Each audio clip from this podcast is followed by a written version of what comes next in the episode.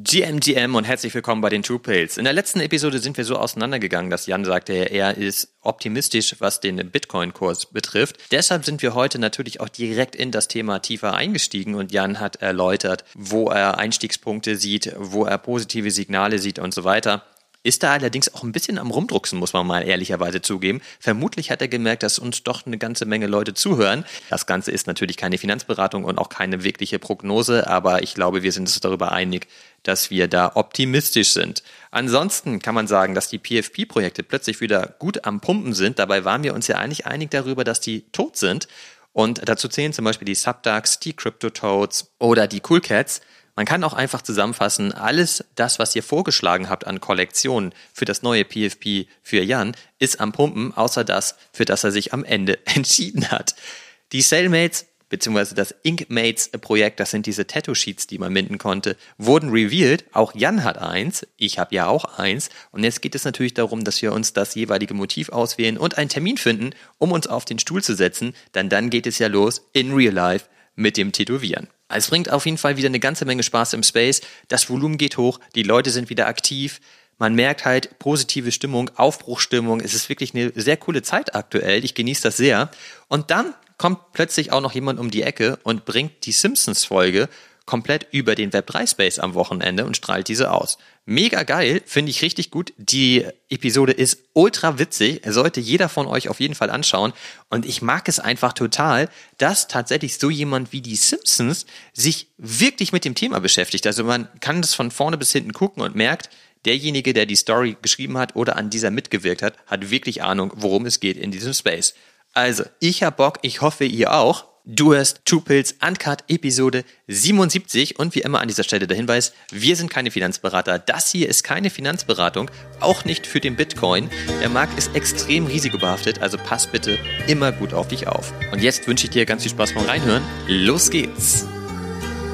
Can't make my mind up, fuck choosing, cause I want it all. Some of them wanna play, me and mine wanna ball. I had a vision that my MetaMask had 7 0. Some of them want the cash, I'd rather had it crypto. I got my dippies with me, pockets fatted. Guten Morgen, Jan. Schön, dass du wieder da bist. Moin, Olli.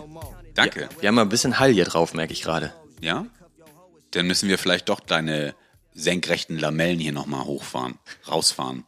Ich wusste bis gerade nicht, wie die Dinger heißen. Und Olli hat es mir erklärt. Wir lassen das so, weil es eigentlich ein bisschen entspannter ist, rausgucken zu können. Draußen regnet das. Ja, super schön. Ohne Ende, es ist stürmisch, aber die, das Laub fliegt durch die Luft. Das will man noch sehen. Also ich kann mir auch nichts Besseres vorstellen, als jetzt hier den Regen draußen zu beobachten. Ich meine, dann kann ich immer, also ich sehe dich ja jetzt gerade direkt vor mir und dann kann ich vielleicht mal den Blick schweifen lassen und mal was Schönes sehen. Aber du musst dich hier konzentrieren, weil jetzt kommt natürlich erstmal dein wichtiger Part. Denn in der letzten Episode sind wir ja so auseinandergegangen, dass du sagtest, du bist da positiv optimistisch, was den Cryptospace betrifft. Ja. Da müssen wir natürlich jetzt mal direkt einhaken, denn da hast du mich auch ein bisschen neugierig, neugierig gemacht. Und da wir ja äh, in der letzten Episode fast zwei Stunden aufgenommen haben, hatten wir im Anschluss nicht so viel Zeit, um uns da nochmal auszutauschen. Stimmt. Und heute wollten wir auch drei Stunden aufnehmen, ne? Ja, easy. Oder? Ja, locker. Ja, ja, das ist überhaupt gar kein Problem. Nee, für mich auch nicht. Also Speicherplatz habe ich hier ohne Ende. Das ist gut. Das sollte funktionieren. Kaffee nee. auch ohne Ende. Genau. Aber erzähl doch mal, was, was geht denn da ab? Ich habe halt gesehen, Bitcoin ist ja auch ganz gut gestiegen. Und überall sieht man gerade positive Meldungen. Denn man hat so das Gefühl, es gibt wieder eine richtige Aufbruchstimmung auch im Space. Ja. Was ist da los? Ja, tatsächlich, also die Aufbruchstimmung ist jetzt nicht erst seit gestern da. Und ähm, natürlich, wenn ich mir jetzt gerade mal so den Chart angucke, dann war ja lange Monate, viele Monate halt echt rumgedümpelt und viel Ruhe im Space so. Und ähm, dann kam immer mehr Brotkrümel, die dann geworfen wurden, so in Richtung Spot-ETF-Genehmigung durch die SEC in den USA. Und das ist ja so ein Ding. Spot-ETF Bitcoin ist seit Jahren, na, ich bin jetzt auch schon ein bisschen dabei, seit Jahren kommt es immer wieder, immer wieder, immer wieder. Und es ist immer wieder eine Geschichte, die irgendwann mal wieder nach oben ploppt oder aufploppt so.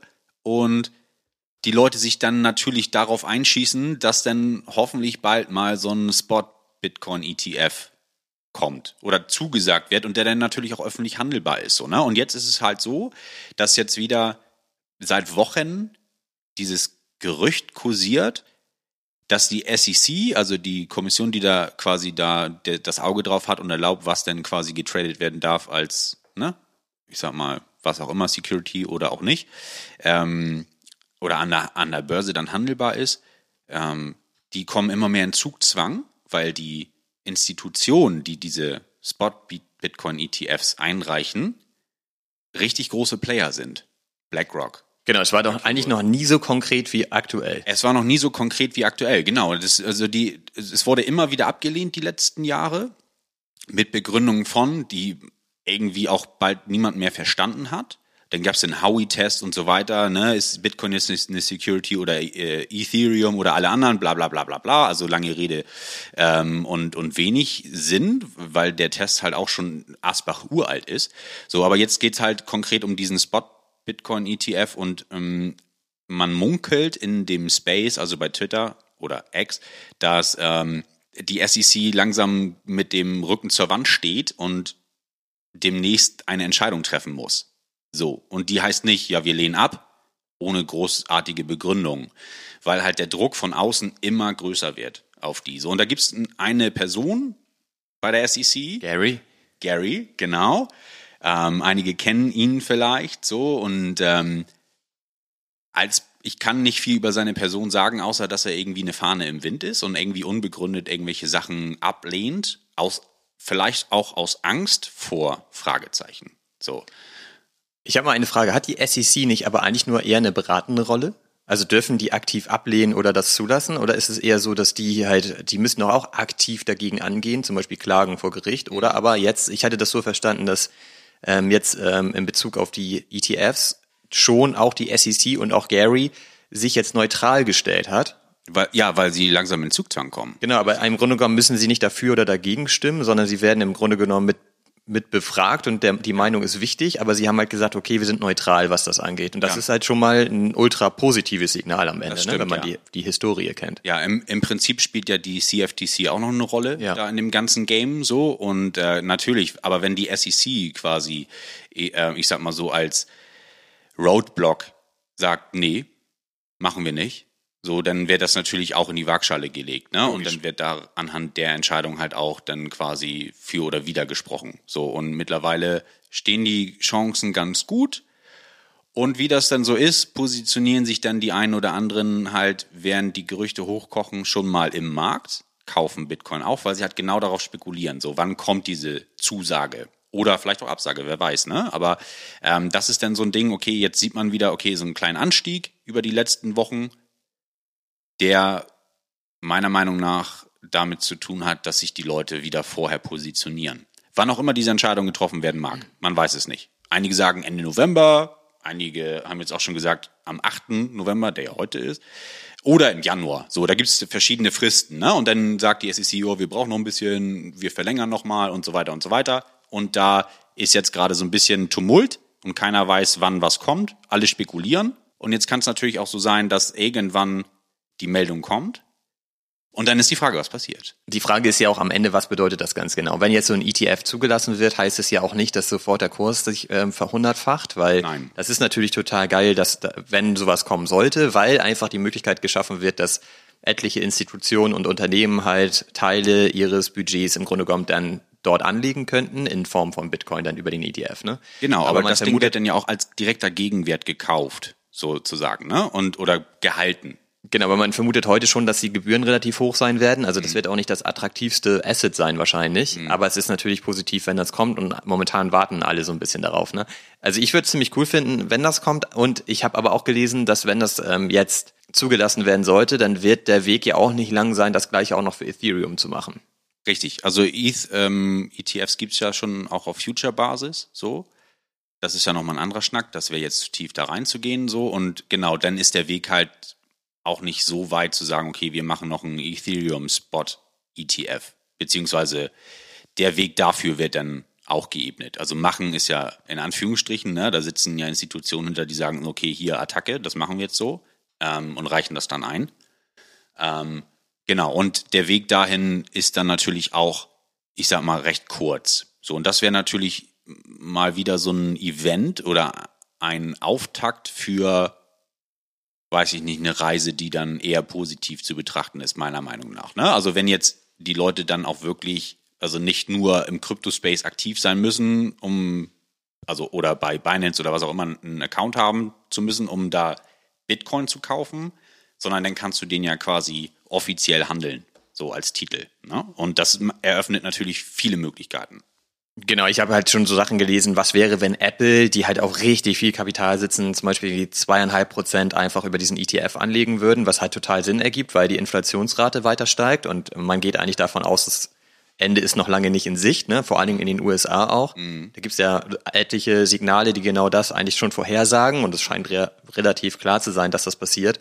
Und da musst du ja auch als Unternehmen immer überlegen, wo legst du im Grunde dein Bargeld an, weil es wird ja sonst immer weniger. Ja. Und so ein ETF würde da halt extrem helfen. Ne? Ja. Also da, da, da bin ich halt sehr gespannt. Ich glaube, das ist auf jeden Fall ein Faktor, auf den gerade viele gucken. Mhm. Gibt es aus deiner Sicht noch mehr Faktoren? Also also du, du hast ja recht, das ist total so, dass das schon sehr lange im Gespräch ist und also ich weiß nicht, das läuft doch schon mindestens das ganze Jahr, dass man immer wieder darüber spricht, hey, der ETF kommt und so weiter, das sieht gut aus. Nicht nur dieses Jahr. ja, genau, das ist eigentlich Jahre. schon ewig. Aber was man ja auch sieht, ähm, weil man, also ich bin richtig schlecht darin, so eine Chartanalyse zu machen. Da bist du viel besser. Ich schreibe dir auch immer eine Nachricht, wenn ich sowas brauche, weil ich versuche das gar nicht erst, weil bei mir kommen da komische Zeichnungen bei raus, die ich nicht interpretieren kann. Bei mir auch. ja, ja, aber wenn du die machst, denke ich immer, okay, der Typ, der hat Ahnung, da muss was dahinter stecken.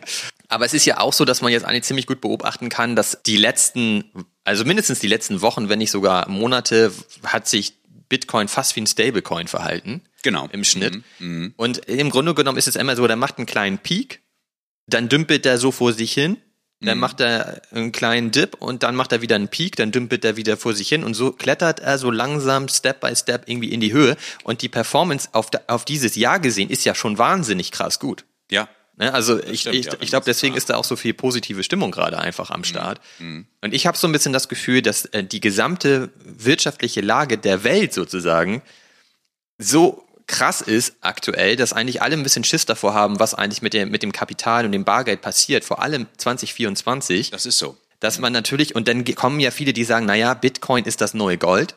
Mhm. Und man weiß ja, wenn, wenn die äh, Inflations Rate steigt und so weiter, dann im Grunde genommen Geld immer schneller weniger wert wird. Mhm. Ähm, und es gehen alle davon aus, Geld muss gedruckt werden, bis der Arzt kommt im nächsten Jahr, um das irgendwie alles wieder aufzuholen und zu stoppen. Dann wäre ja das bessere Gold der Bitcoin. Dass die Rechnung nicht aufgeht, das ist ja vielleicht schon bei dem einen oder der anderen angekommen. Ne? Geld drucken ist ja auch nicht Irgendwann kommen sie halt in den Zugzwang, ne? Weil genau. was wollen sie noch machen? Weil es sieht ja halt einfach nicht rosig aus, ne? Und ähm, und also tatsächlich da, dazu nochmal, also klar, also dadurch, dass die Leute jetzt auch wirklich spürbar im Portemonnaie merken, wie ihr Geld weniger wird. Das, also, ne, wenn ich jetzt einkaufen gehe, dann schlotter ich auch mal mit den Knien und denke mir so, wow, okay, der Einkauf hat jetzt so, so viel gekostet. Oder äh, allein der Gedanke, dass mein Geld auf dem Sparbuch oder auf dem Girokonto einfach weniger wert in Anführungsstrichen durch die Infl Inflation und ich mir dann danach, also einfach weniger davon kaufen kann. So, ne? Und natürlich ist Bitcoin, sag mal, so eine Art Fluchtmittel in ein System, was relativ, in Anführungsstrichen, relativ stabil sein kann und als, ich sag mal, Kampf gegen die Inflation dienen kann. So. Natürlich ist es noch ein recht kleiner Markt, deswegen ist er natürlich auch super anfällig für Schwankungen, so.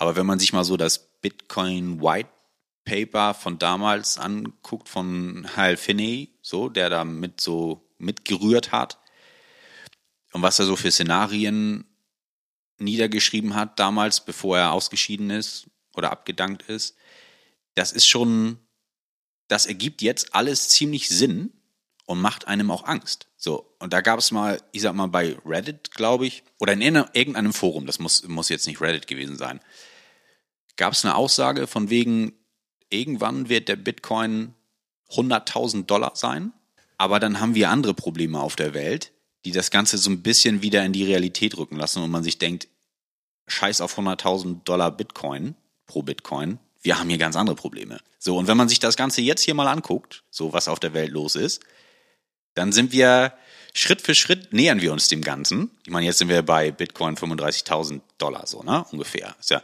aber trotzdem, wie die Prognose langsam aufgeht, so, Das beunruhigt mich ein bisschen. Erschreckend. Das ist erschreckend. Das ist erschreckend.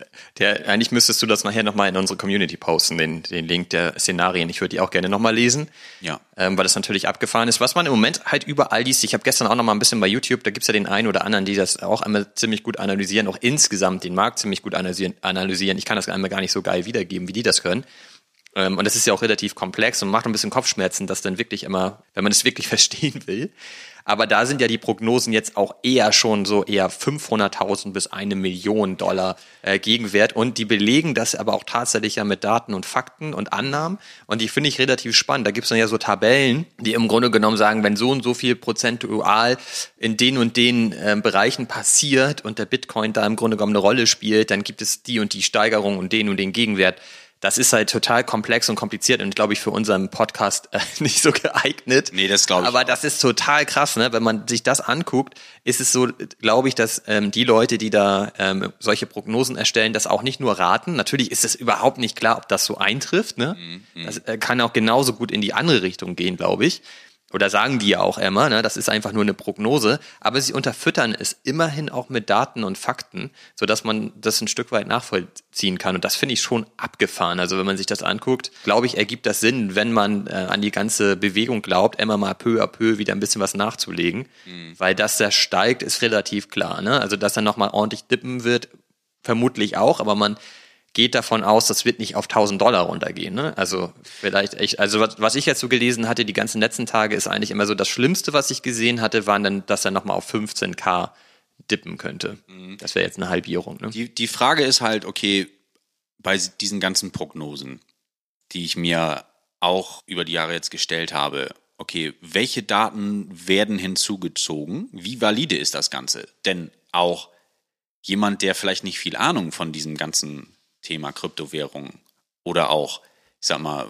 etwa diese, dieser Metaebene hat, kann sich da irgendwas zurechtdenken und für die Leserinnen und Leser klingt das irgendwie valide, aber ob das Hand und Fuß hat, wirklich, ob das bis zum Ende durchgedacht ist, das ist immer ein großes Fragezeichen. So, diese Prognosen, 500.000 Bitcoin, äh, äh, Dollar pro Bitcoin und so weiter, die gibt's ja, die gab's auch schon 2017, als der Kurs gerade das erste Mal so seit meiner in meiner Phase so richtig hochgegangen ist. Da war ich auch so, ja geil, hier McAfee hat da damals das und das gesagt, ja, dann wird das ja passieren. Völliger Bullshit jetzt, ne? Also wer, wer weiß, so ne? Aber er meinte in 2020 und dann kamen die ganzen Leute aus ihren Kellern und haben das auch behauptet. Ich sag 250.000.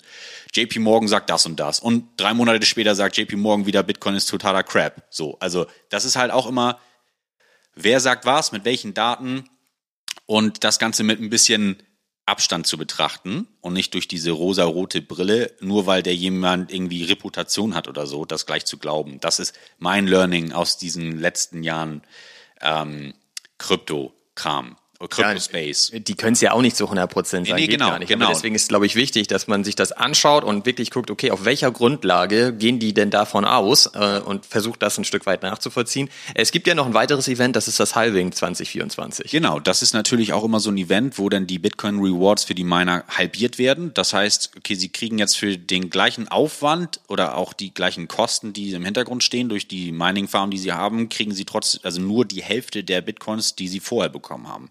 So, und das ist natürlich dann ein, also wenn ich jetzt eine, eine Mining-Farm habe, dann denke ich nicht nur, oh, ich meine jetzt meine Bitcoin und das passt schon irgendwie alles so, sondern ich muss mich ja auch strategisch vorher schon so positionieren oder insgesamt auf dem Markt positionieren, dass ich in gewisser Weise auch meinen Einfluss, den ich habe als Miner durch die Bitcoins, die ich bekomme, würde ich strategisch so nutzen, dass ich den Kurs dann natürlich auch in gewisser Weise weiter hochtreibe, dass der Kursgewinn die Rewards, die ja weniger werden, in gewisser Weise wieder abfängt. So, das heißt, das ist ja ein wirklich, wirkliches 4D-Schachspiel, was da so abgeht eigentlich. Aber ist nicht vor allem das Besondere, dass ähm, dadurch die, die neuen Bitcoin, die hinzukommen, vor allen Dingen halbiert werden und dadurch einfach ein Supply-Shock passieren kann?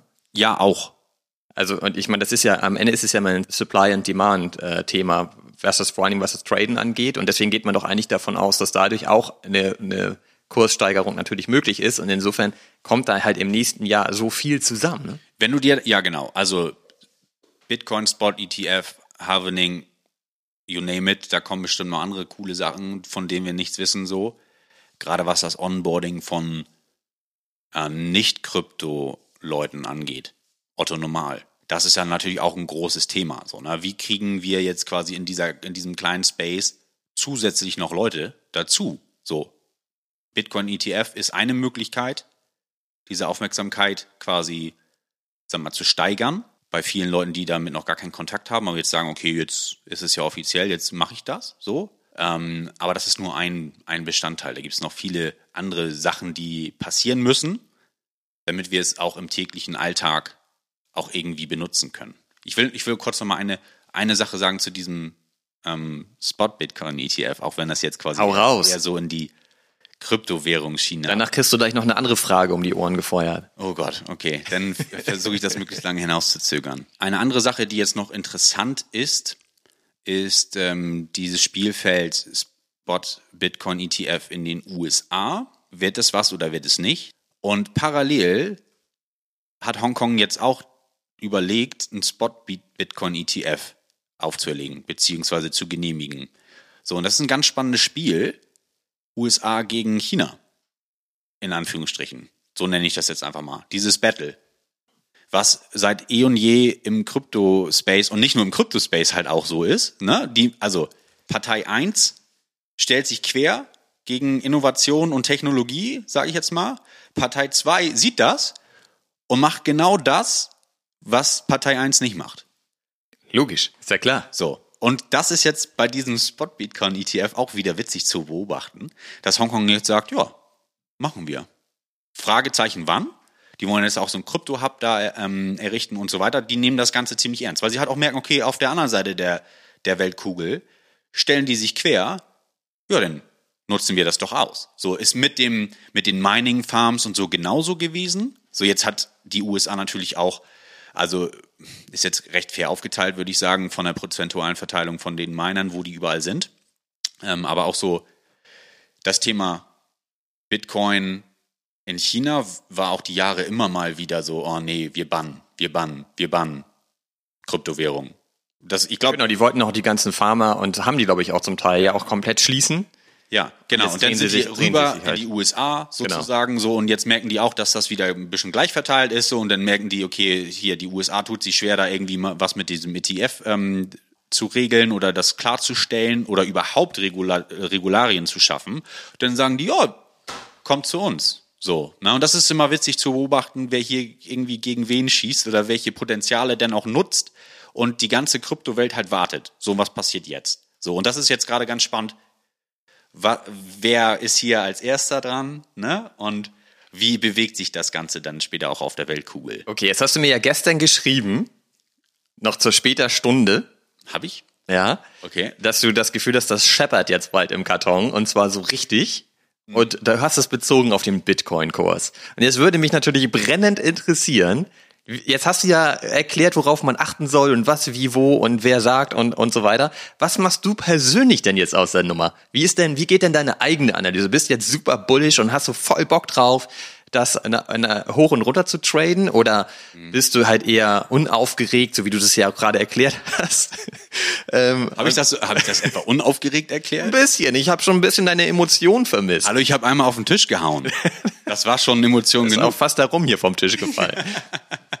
Ja, also mich würde halt interessieren, wie geht deine eigene Analyse, wie gehst du da gerade vor und was machst du vor allem draus? Kaufst du gerade nach, kaufst du peu à peu nach, bist du dabei eher schon abzubauen, weil du denkst, es gibt bald nochmal einen richtigen Dip und dann gehst du wieder rein? Also wie verhältst du dich da gerade? Also ich habe da verschiedene Sichtweisen drauf und zwar habe ich, ich sag mal, ein Stack, also ein Depot nenne ich das jetzt einfach mal, das langfristig da ist. So, da schiebe ich immer nach. So, Dollar Cost Averaging immer nachkaufen, nach und nach und nach. Ähm, und jetzt gerade aus Trading-Sicht, wenn ich das jetzt mal nur nach dem nach der technischen Analyse betrachte, losgelöst von den Events, die jetzt noch passieren Achtung. werden, das ist natürlich keine finanzielle Beratung oder Finanzberatung hier, ne? das ist nur meine Einschätzung, würde jeder Trader sagen, uh, das sieht hier gerade richtig interessant aus, das könnte den Weg nach oben machen. Also kaufen. Kurzfristig. Nee, das sage ich. Ah, nein, ich sage hier nicht niemandem. Kaufen. Also ich habe jetzt hier zwei Buttons. Verkaufen, kaufen. Ja, Was soll ich machen? Nein, ich, also ich, ich sage hier nicht Kauf oder Verkauf. Das, das mache ich nicht. Nein, du sagst ja nur, was du machst. Ge genau. Also du kaufst. Olli, jetzt versucht das nicht mit Trick 17 hier, mich irgendwie in den Hinterhalt zu locken. Du hast schon gekauft. Also es sieht sehr interessant aus. Ich habe auf jeden Fall, ich sag mal, ein bisschen Fiat Geparkt schon mal. geparkt und auch schon gesetzt. So. Weil ich, also, weil ich denke, das könnte was werden. So. An, natürlich kenne ich den Markt jetzt auch ein bisschen. Ähm, es ist jetzt gerade so eine Lauerstimmung für mich, so, die ich lange nicht mehr hatte. Wo ich denke so, ah, was, was könnte Da haben wir doch jetzt endlich mal das positive Signal. Ja, ne, lauer, lauer Stimmung. Die du schon lange nicht mehr hattest. Pass auf, ich, ich habe ich hab dir auch gesagt, behalt ein bisschen was in Reserve, falls wieder so eine Fuck-Up-Candle kommt. So, und das ist in diesem Markt natürlich auch gern gesehen. Oft passiert oft. Aber man muss sie dann eben auch mitbekommen. Das ist halt mein persönliches Problem. Ich trade ja nicht, sondern natürlich könnte ich auch mal irgendwie ein Limit Buy oder so setzen. Aber bei mir ist es so, wenn ich den setze, dann komme ich nicht mehr davon weg zu beobachten, ob der auch endlich ausgelöst wurde. Ja, ja. Deswegen, also wenn ich dann manchmal, also bei, bei mir persönlich ist das so, wenn ich denke, okay, ich glaube grundsätzlich auch daran, dass ähm, Bitcoin ist, ist hier, um zu bleiben, wird alleine aufgrund dieser Tatsache auch wertvoller werden in der Zukunft.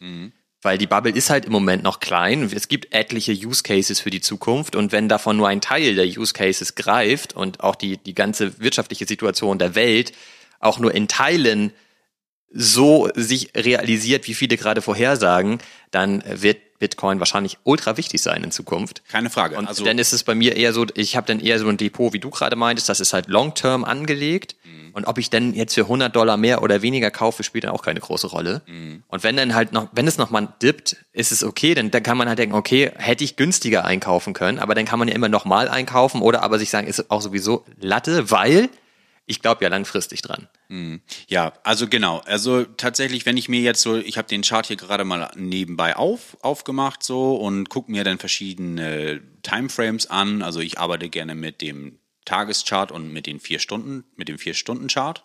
Macht es ein bisschen langsamer. Es gibt auch Leute, die gucken sich dann eine Stunde oder geringer an. Ist auch okay, je nachdem, welche, welche Ziele man da verfolgt. Im vier Stunden Chart sieht das Ding sehr lecker aus.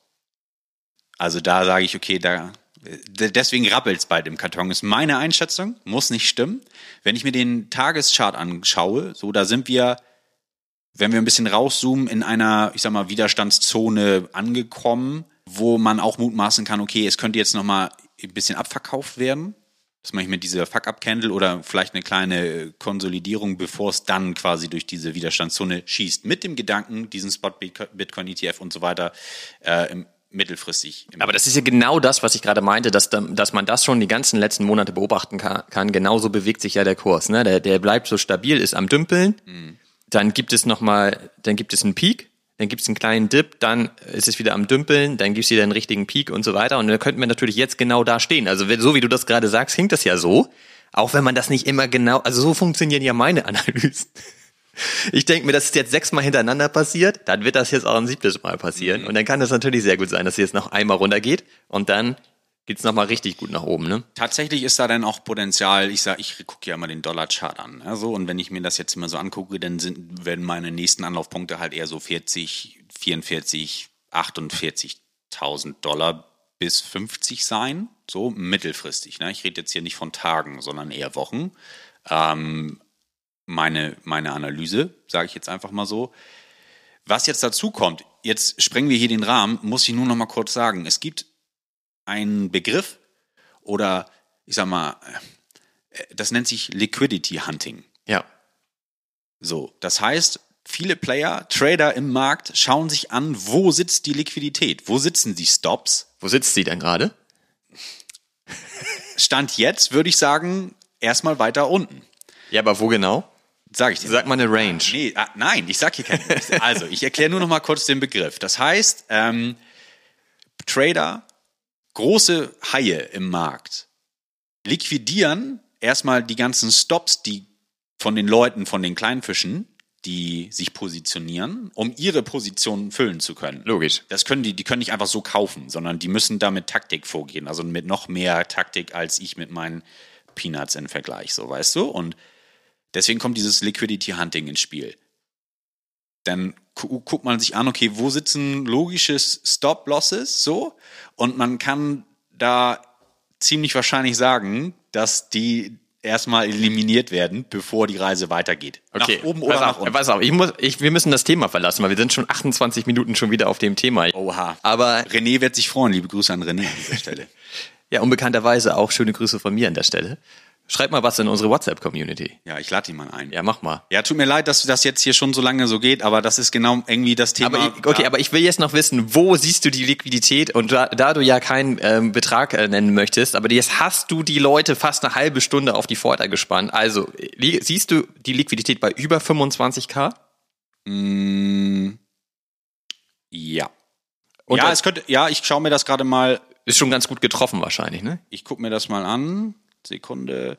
Also in jedem Fall eher Anfang 30.000 bisschen höher, so und es könnte tatsächlich auch noch mal in die Richtung 26, 27, ich schaue mir das gerade und knapp unter 25 ist auch noch mal eine, Na, eine interessante Stelle, die angelaufen werden könnte. Weil ich habe nämlich, ich habe nichts muss. 25k nämlich angepeilt tatsächlich. Ja, Guck mal, ich lerne dazu. Das ist schön, das freut mich. Also, ne, das ist, wie gesagt, ich bin hier ein bisschen vorsichtiger. Für mich bin ich hier und mit Olli schnacke ich da auch immer gerne drüber, aber das ist ja jetzt auch ein Podcast, deswegen muss ich ein bisschen vorsichtiger sein, was ich sage. Und ich, Ja, man muss wissen, Jan hat rausgefunden, dass es doch Leute gibt, die den hören, den Podcast. Und jetzt ist er ein bisschen vorsichtiger geworden. Ja. Bei den ersten beiden Episoden war er noch ein bisschen offener, aber jetzt Nee, nee, äh, na- fängt er ja an, hier so ein bisschen äh, darauf zu achten, was er erzählt.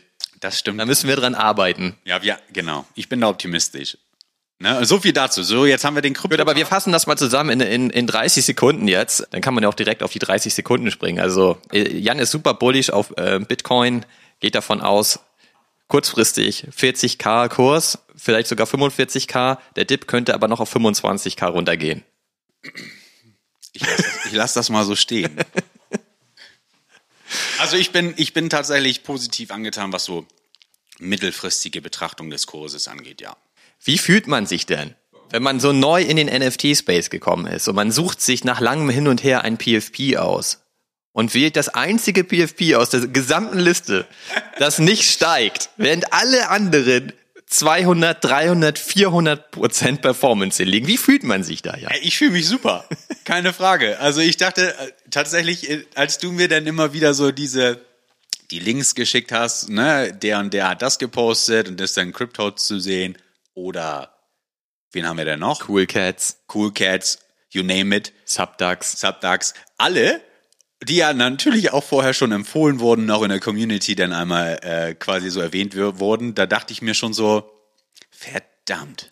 Und dann dachte ich mir so, im, im Gegenzug habe ich mir den Floor Price angeschaut, dachte so, oh nee, habe mich erst geärgert und dann dachte ich, Jan, du bist ja nicht für den kurzzeitigen oder kurzfristigen Flip dabei, sondern du bist ja für die Community da und stehst ja hinter diesem Projekt, weil du langfristig dabei bist. So habe ich dann versucht, mich so ein bisschen zu beruhigen, als ich mitbekommen habe, links und rechts schießen die hoch Er kennt alle Tricks.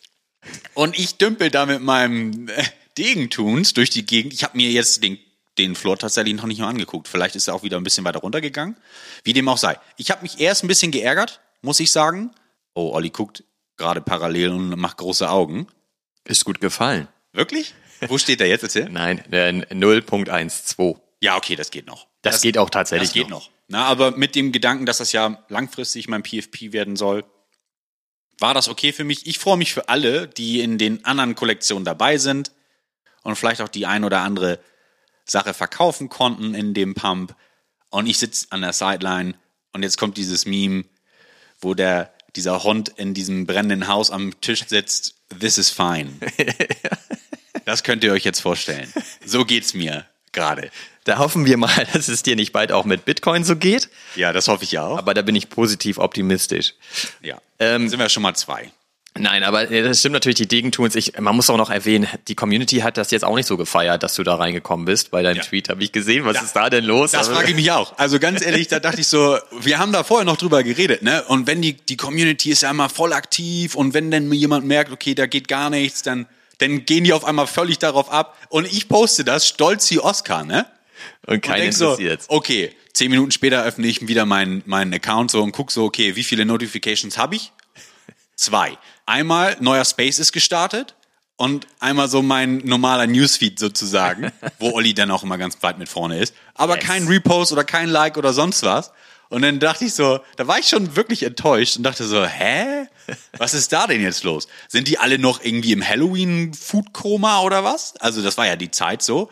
Und dann habe ich auch geguckt so auf, äh, auf dem äh, Hauptaccount von den Degentoons so, sind die überhaupt aktiv? Ja, die haben auch schon länger keinen Post mehr gemacht. Das ist schon zwei Tage her. Wahrscheinlich sind die gerade nicht, einfach nicht aktiv. Okay. Aber es ist ja immer noch nicht viel passiert. Und ich denke mir so, okay, jetzt habe ich zwei Vermutungen. Oder eigentlich nur eine. Meine Follower, die ich mir so damals angesammelt habe, die gibt's schon gar nicht mehr. Da würde ich auch mal von aus. Die sind gar nicht mehr aktiv. Das heißt, es ist ja auch, ich habe ja weniger Potenzial an Followern, die dann auch liken könnten. So. Und da diese Like-Maschinerie ja auch gar nicht gestartet ist, weil ich auch, glaube ich, irgendwie, nee, die Zahl kann ich gar nicht nennen, das ist ja schon peinlich.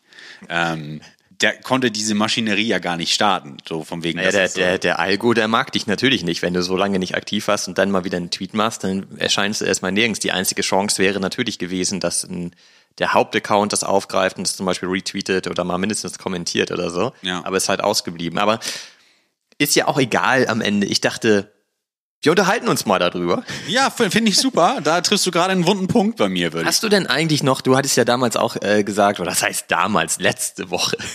Ist das schon damals in dem Space? Das ist schon Ewigkeiten her. Ja klar, im Web 3, das ist, äh, da rechnet man ja wie mit den Hundejahren, ne? Alles mal sieben mindestens. Aber äh, 70. 70, okay, können wir uns drauf committen. Hast du dann eigentlich noch weiter eingekauft? Du meintest ja, dass wenn du heute keinen Utes gekauft hast, heißt es ja nicht, dass du ihn nächste Woche hast. Jetzt sind wir ja genau da. Hast du, warst du noch ein bisschen shoppen im NFT-Space oder hast du es dann doch erstmal dabei belassen? Ich habe es erstmal dabei belassen. Ich habe mir meine Wunschliste so Lame. zurechtgelegt. Ja, ich weiß, es ist lame. Jetzt bin ich hier der Partypuper. Das kann ja auch sein. So, trotzdem äh, dachte ich mir, okay, ich war erstmal stolz, dass ich mir den Toons gekauft habe. So, und dann habe ich mir die anderen Projekte auch angeschaut. Ähm, dann habe ich tatsächlich eher wieder Fokus auf meinen Trading, Krypto-Trading gelegt, sozusagen, und habe mir das, weil da gerade für mich, also das ist halt, weißt du, das bin halt ich. So, das mache ich halt gerne. Ne? Und da habe ich halt einfach nur eine Abwägung gemacht. Hau ich das Geld jetzt da rein, nutze ich das dafür? So, einfache Entweder-Oder-Entscheidung. Die habe ich jetzt erstmal so getroffen, habe trotzdem meine Re- ETH-Reserven geparkt für weiteres Shopping. So. Und das wird kommen. Und jetzt natürlich nicht die Projekte, die jetzt gerade gepumpt sind, Subducts und Co., sondern da bin ich ja jetzt erstmal zu spät, meiner Meinung nach. Würde ich jetzt denken, so. Ich will ja nicht auf den Bandwagon aufspringen und dann irgendwann den Dip mitkriegen und dann wieder auf die Schnauze fallen. Man weiß ja auch nicht genau, was da gerade passiert. Also ich gehe ein bisschen davon aus. Also es gibt Gordon Gorner, der Co-Founder von Yuga, über den wir schon häufig gesprochen haben, der ja bei Yuga nicht mehr so aktiv ist, weil er leider sehr krank geworden ist über die Zeit und gerade noch dabei ist, sich wieder zu erholen. Aber der hat, war ja ein bisschen shoppen. Ja, genau. Und er hat angefangen damit, dass er gesagt hat, ähm, Leute, regt euch nicht auf. Ich bin weiterhin ein Ape-Puppy, aber ich kaufe auch mal jetzt ein paar andere Sachen. Und hat kurz danach dann einfach mal einen CryptoPunk gekauft für 600 ETH. Ne, was, Schnapper. was irgendwie 1,1 Millionen Dollar äh, bedeutet. Den hat er sich mal gegönnt. Und äh, da dachte man, ja gut, okay, krass, krasser Dude, schön, als er auch, also ich persönlich feiere das sehr, dass er überhaupt mal wieder da ist, weil man auch sieht, dass er einfach wieder mit seinem speziellen Humor den Space anfeuert. Also das geht halt, ne? Wenn du so einen Typen hast, der einfach eine extreme Größe ist in dem Space und der wieder aktiv wird und einfach auch mal seinen Humor wieder ein bisschen aufflammen lässt, das funktioniert halt sofort, ne? Und deswegen bleibe ich auch weiterhin total bei der These, der Typ fehlt Yuga extrem. Also deswegen funktioniert es bei Yuga alles nicht mehr so geil, glaube ich. Aber haben wir auch schon hunderttausend Mal drüber gesprochen. Aber man dachte dann, naja gut, dann ist er jetzt durch damit. Der geht aber weiter shoppen. Richtig, das habe ich auch mitbekommen. Und ich krieg dann auch die Tweets dann in die Gruppe oder von dir und denk dann so, oh nein. Also genau genommen krieg ich die Links von dir. Ja, oder so, genau, Entschuldigung. Also so viel zu dem Thema. Du bist da jetzt eher ein bisschen am Crypto-Traden. Du bist da noch sehr, sehr, sehr genau am Start im NFT-Space und guckst dir alles an. Naja, und er hat sich halt so ein paar Grails jetzt gekauft. Zum Beispiel hat er sich einen Crypto-Toad gekauft, über die wir schon gesprochen haben. Die haben sich halt auch verdreifacht. Wir haben ja vorletzte Woche tatsächlich über die Crypto-Toads auch hier in der Episode gesprochen. Weil die waren ja mit auf der Liste auch als PFP-Vorschlag. Leider ja. War mir jetzt auch nicht klar, dass die so schnell steigen. Wie so, also ist ja auch sowieso immer einfach zu behaupten, wenn man nicht selber einkauft, ist ja auch klar. Ähm, so einen Call in Anführungsstrichen zu machen. Machen wir hier bei den Tupils aber sowieso nicht, sagen wir ja auch immer. Aber nichtsdestotrotz haben die sich auch verdreifacht. Man weiß nicht genau warum. Und alle Leute posten das plötzlich auch. Xcopy hat sich halt mal ein paar Dinger geholt. Und es geht halt natürlich jetzt bei Twitter hoch und runter die ganze Zeit, ne? Also mit den Crypto-Toads. Und ich dachte so ein bisschen, naja, man, also es ist zum einen so, gibt es halt ein bisschen Alpha, äh, wie man es ja immer so schön nennt. Und zwar Friendtag wird wohl die, einen Crypto-Toad als Logo verwenden. Mhm. Damit ging das eigentlich los. Mhm. Ähm, dann geht man davon aus, die Dinger sind ja vor einigen Wochen komplett on-chain gegangen. Also auch die Artwork ist on-chain. Das ist im Moment eh so ein Trend. Hilft der Kollektion halt grundsätzlich auch. Dann natürlich totale OG-Kollektion. Cooler Künstler, der dahinter steckt und so weiter. Und halt auch Kult. Und ähm, man geht halt davon aus, dass vor allem ja diese Kollektion zwischen 0,5 und 1 ETH, die auch schon Kult haben, als erstes wieder von dem Volumen abbekommen werden jetzt. Ne, wenn, wenn, also es gab ja den Meme-Coin, ich weiß, vielleicht kannst du darüber ja auch noch was erzählen und den einen oder anderen alternativen Coin. Da sind Leute ganz gut rausgegangen und haben ganz gut Liquidität angebaut, die dann zum Teil halt wieder in die Kollektion geht in Form von NFTs. Mhm. Und jetzt ist natürlich spannend zu sehen, dass ähm, Gordon Gorner anfängt, genau in diesen Kult-Kollektionen shoppen zu gehen. Mhm. Der hat sich noch einen D-God geholt, er hat sich auch noch einen äh, Pachi Penguin geholt und er hat gesagt, er muss jetzt erstmal in ein Meeting oder er hat erstmal ein Treffen und er ist aber noch nicht fertig, er macht später weiter. Und das ist auch sein letzter Tweet. Mhm. Man weiß halt nicht, wo er jetzt noch shoppen geht. Ich persönlich finde ja jetzt schon fast erschreckend, wenn ich jetzt zum Beispiel der Founder wäre von den Degentuns und er kauft da nicht ein. Ich wollte, war auch kurz davor in die Gruppe zu schreiben, warum kauft er keinen Tuns? Und dann dachte ich so, nee, Jan, fahr dich zurück. Das ist langfristig. Genau, also da bin ich aber mal gespannt, was da jetzt passiert, was er sich noch so holt. Also das ist natürlich jetzt totale Spekulation, bringt aber auch schon wieder Spaß, darüber nachzudenken. Und jetzt sind die Subducks waren dann ordentlich am Pumpen und ähm, das, wir haben gestern in der Community auch darüber geschrieben und es ist natürlich so, von ähm, ich bin noch total im The Seeker-Modus, dass man nach jedem Wort, nach jedem Keyword sucht und irgendwie versucht es zu deuten, es könnte ja was bedeuten und so weiter, weil so war in diesem Modus war man ja. Und dann habe ich natürlich gedacht, ich gucke jetzt erstmal bei Twitter, was ist denn jetzt mit den Subducks los? Und da gab es den einen oder anderen Tweet und da stand dann drin, naja, es gibt halt Übernahmegerüchte, dass also irgendein Unternehmen die Subducks-Kollektion übernimmt und weiterführt. Mhm. Das ist, kann cool sein, kann auch total schlecht sein. Mhm. Die Subducks waren zu dem Zeitpunkt, muss man sagen, bei 003, also richtig, richtig am Boden schon. Ne? Also 003 sind irgendwie 30 Dollar oder so. Und dann habe ich halt so gedacht, ey, guck mal, Gordon Gorner hat gesagt, er geht einkaufen dann hat er sich den Crypto-Punk gekauft und sein einziges Wort in dem Tweet war Sub. Und da dachte ich so, kauft Yuga vielleicht die Subducks?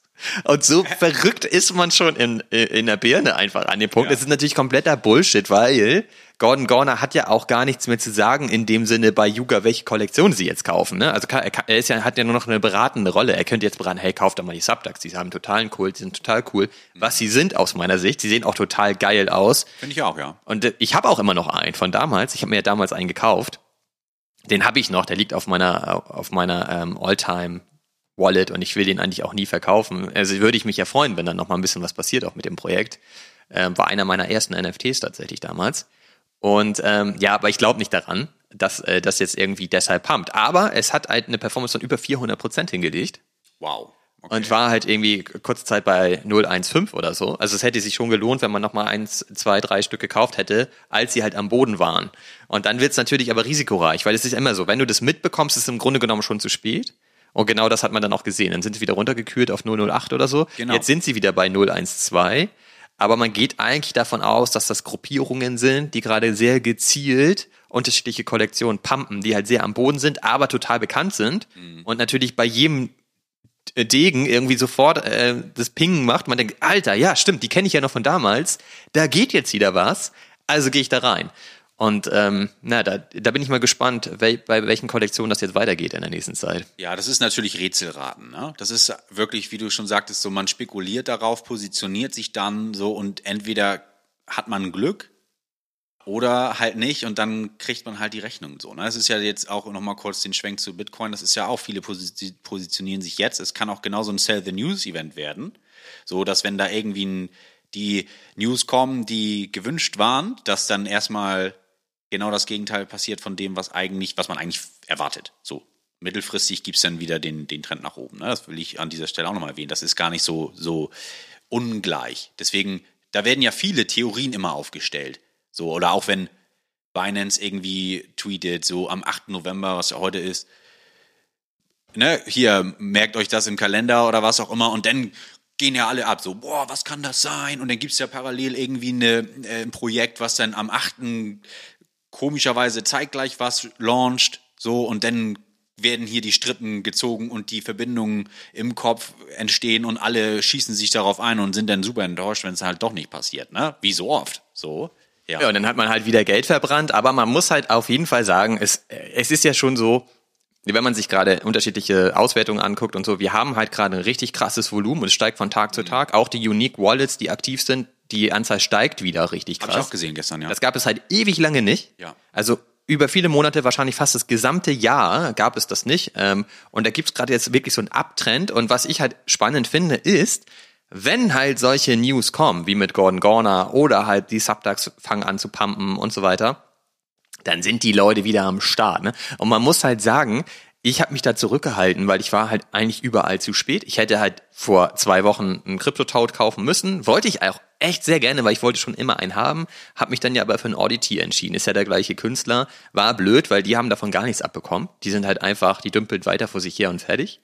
Ähm, hast du den einen jetzt gekauft, den du mir dann noch geschickt hast?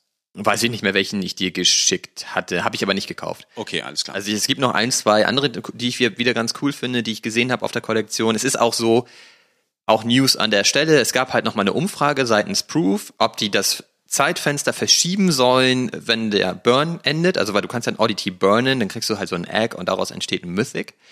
Und äh, das war jetzt eigentlich ja schon angesagt, dass das jetzt endet. Und jetzt haben sie es aber nochmal nach hinten verschoben. Und wenn jetzt die maximale Anzahl von ähm, möglichen Burns genutzt wird, würden, würde die Oddity-Kollektion, glaube ich, auf 4000 runtergehen. Damit sind sie halt deutlich kleiner als zum Beispiel die Crypto-Toads. Aber am Ende ist es so, die Crypto-Toads sind halt Kult, die haben eine Relevanz im Space und die Oddities nicht. Das muss man mal ganz einfach so zusammenfassen. Und deswegen glaube ich, bekommen die davon nicht wirklich was ab. Die Oddities sind eben auch nicht on-chain. Das wäre vielleicht auch nochmal ein smarter Move, das jetzt zu machen. Mhm. Seitens Proof. Mhm. Ne, dass sie sagen, okay, wir schieben die auf on, wir schieben die on-chain. Das ist halt nicht billig, aber Proof hat einfach die Kohle. Und ähm, das wäre natürlich irgendwie nochmal ein smarter Move, das zu machen. Ich habe das im, kannst, kannst du mir kurz nochmal erklären für Dove? Warum ist das ein smarter Move, die On-Chain zu bewegen? Weil es im Moment halt ein totaler Trend ist, weil der ja auch immer, also die ganze Sache mit Bitcoin und Ordinals ist immer das Hauptargument, naja, dein Artwork, also dein JPEG ist On-Chain gespeichert, weil es mit den Ordinals gar nicht anders geht. Das heißt, dieses JPEG, dein, dein Kunstwerk, ähm, das visualisierte NFT, wird niemals verschwinden. Und es ist aber bei ETH so, dass es in, in, der Regel nur Verlinkungen sind auf eine Datei, die auf einem anderen Server liegt. Und da hast du natürlich grundsätzlich das Risiko, wenn der Server nicht mehr existiert, ist dein JPEG halt weg. Du hast immer noch den Token. Mhm. Also du kannst immer noch beweisen, dass dir das Kunstwerk gehört, aber das Bild ist halt nicht mehr da. Und ich finde, dieses Argument kann ich nachvollziehen, aber es ist nicht, spricht nicht nur für Bitcoin, weil du kannst natürlich auch auf Ethereum alles on-chain speichern. Mhm. Das geht ja auch und da gibt es schon etliche Beispiele für, die das auch machen. Zum Beispiel die Moonbirds, die sind auch komplett on-chain. Kannst du, kannst du die Moonbirds zum Beispiel, nehmen wir mal an, OpenSea, Blur oder wie war Flooring. Flooring, genau, Entschuldigung. Ich hatte einen anderen Namen im Kopf gerade. Magic Eden. Gehirn, ja, you name it. Wenn die nicht mehr da sind, wo kann ich mir mein Moonbed angucken? Also angucken kannst du ihn dir ja sowieso immer, weil er auf der Blockchain liegt. Also brauchst du keinen Marketplace dafür. Okay. Weil das ist auch eine Frage, die manchmal ja kommt. Okay, was passiert denn, wenn die ganzen Webseiten halt weg sind, die das so darstellen, wo man handeln kann und so weiter? Du kannst ja auch On-Chain minden und so weiter, geht ja auch. Aber das ist ja auch für Nicht-Natives, NFT-Natives, eine Frage, okay, wo ist denn mein mein äh, NFT.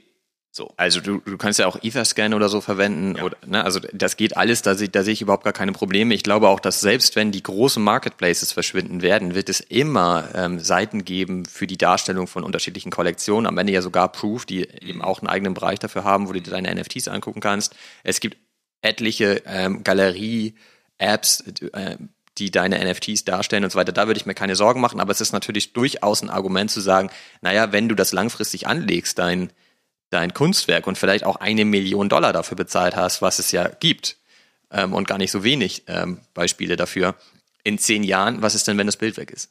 Ja.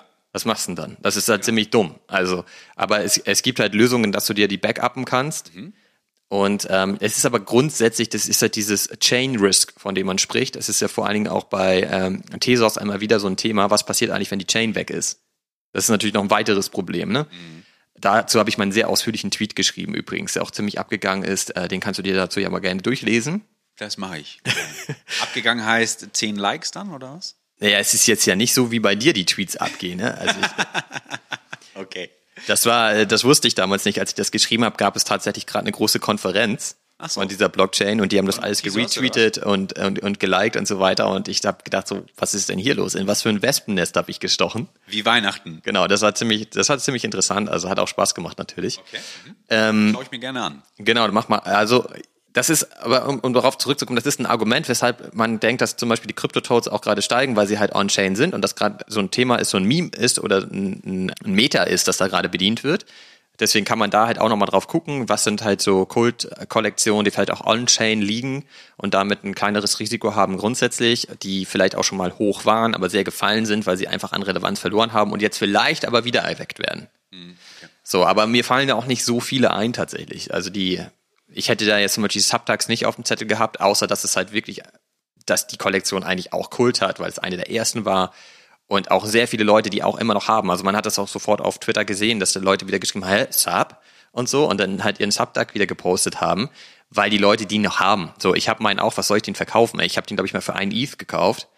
Jetzt sind sie halt bei 012, warum soll ich den verkaufen? Ne, den behalte ich einfach, auch als Erinnerung und weil er auch cool ist. So. Und ähm, wenn sie jetzt tatsächlich übernommen werden sollten von irgendeiner anderen Company, die daraus noch was machen, umso geiler. Apropos cool, weil der cool ist. Ähm, was auch noch cool ist, da haben wir ja am Wochenende drüber geredet, über die Inkmates, ne? Diese Flash-Tattoo-Reveals. Du hast jetzt ja auch einen. Und ich wollte gerade sagen, du hattest mich ja gefragt, was ich denn noch gekauft habe. Und just in dem Moment, als ich diesen Satz beendet habe, nein, ich habe nicht weiter geshoppt, ist mir eingefallen, ah, halt, stopp. Da Den war ja noch, ich ja auch für dich geshoppt. Da war ja noch was. Vielen Dank an dieser Stelle nochmal, dass äh, du mein verlängerter Arm warst für den Mint. Ähm, wie sieht es da eigentlich aus? Wann soll das Reveal kommen? Heute oder so, ne? Der Reveal war gestern Abend. Gestern Abend, wow, okay, dann ich kenne den. Wir können natürlich jetzt nicht drauf gucken, leider, weil äh, dann nehmen wir unsere Zuhörenden leider nicht mit. Aber ja, der Reveal hat stattgefunden, wir können nachher drauf gucken. Also es ist halt so, jetzt habe ich, ich habe selber so ein Tattoo-Sheet. Hier zu Hause werde ich schon ziemlich schräg angeguckt und man glaubt noch nicht so richtig, dass man sich das tätowieren lassen kann und dass ich das auch machen äh, würde. Und dann kam Aber, ja, auch mein Nachbar hat ja auch eins und er hat auch gesagt, er kauft eins mit, nur unter der Voraussetzung, dass wir da beide dann auch zum Event fahren und uns das stechen lassen. Cool. Witzigerweise habe ich, ja, hab ich ja genau das gleiche am Wochenende gesagt. Ich habe gesagt, alles klar, ich minte den, auch wenn dir deine Sheets dann nicht gefallen, aber ich minte den und kannst auch gerne dieses Sheet haben, unter der Prämisse, dass wir zusammen nach Berlin fahren oder wo auch immer hin und uns irgendeins von den Dingern machen lassen. Ist sehr verrückt. Ich meine, das ist jetzt dann für die Ewigkeit, ne? Also dann windet man ja nicht einfach mal und hat das dann im Wallet, sondern das hat man dann auf der Haut. Das also. ist halt äh, Soulbound. Soulbound im wahrsten Sinne, ja. Ich weiß nicht, ob das eine, eine clevere Idee war, aber ich finde es auf jeden Fall witzig. Ist eine Erinnerung. Ich habe ja ein besonderes Seltenes sozusagen, weil ich habe das Inksheet bekommen für meinen Ghost. Und das hat halt ein paar besondere Motive und so weiter. Du hast das bekommen von meiner Lady, mein Nachbar hat das bekommen von, von einem Dude. Und ähm, ich bin nicht so begeistert von meinen Motiven, ehrlicherweise. Ich habe mal die Kollektion ein bisschen durchgeguckt, es gibt schon deutlich geilere und man muss ja auch ein bisschen gucken, dass es zu einem passt. Absolut. Und die, die Sachen, die ich da habe, die passen ehrlicherweise nicht so richtig zu mir. Also ich würde mir jetzt halt keine brennende Kirche tätowieren lassen.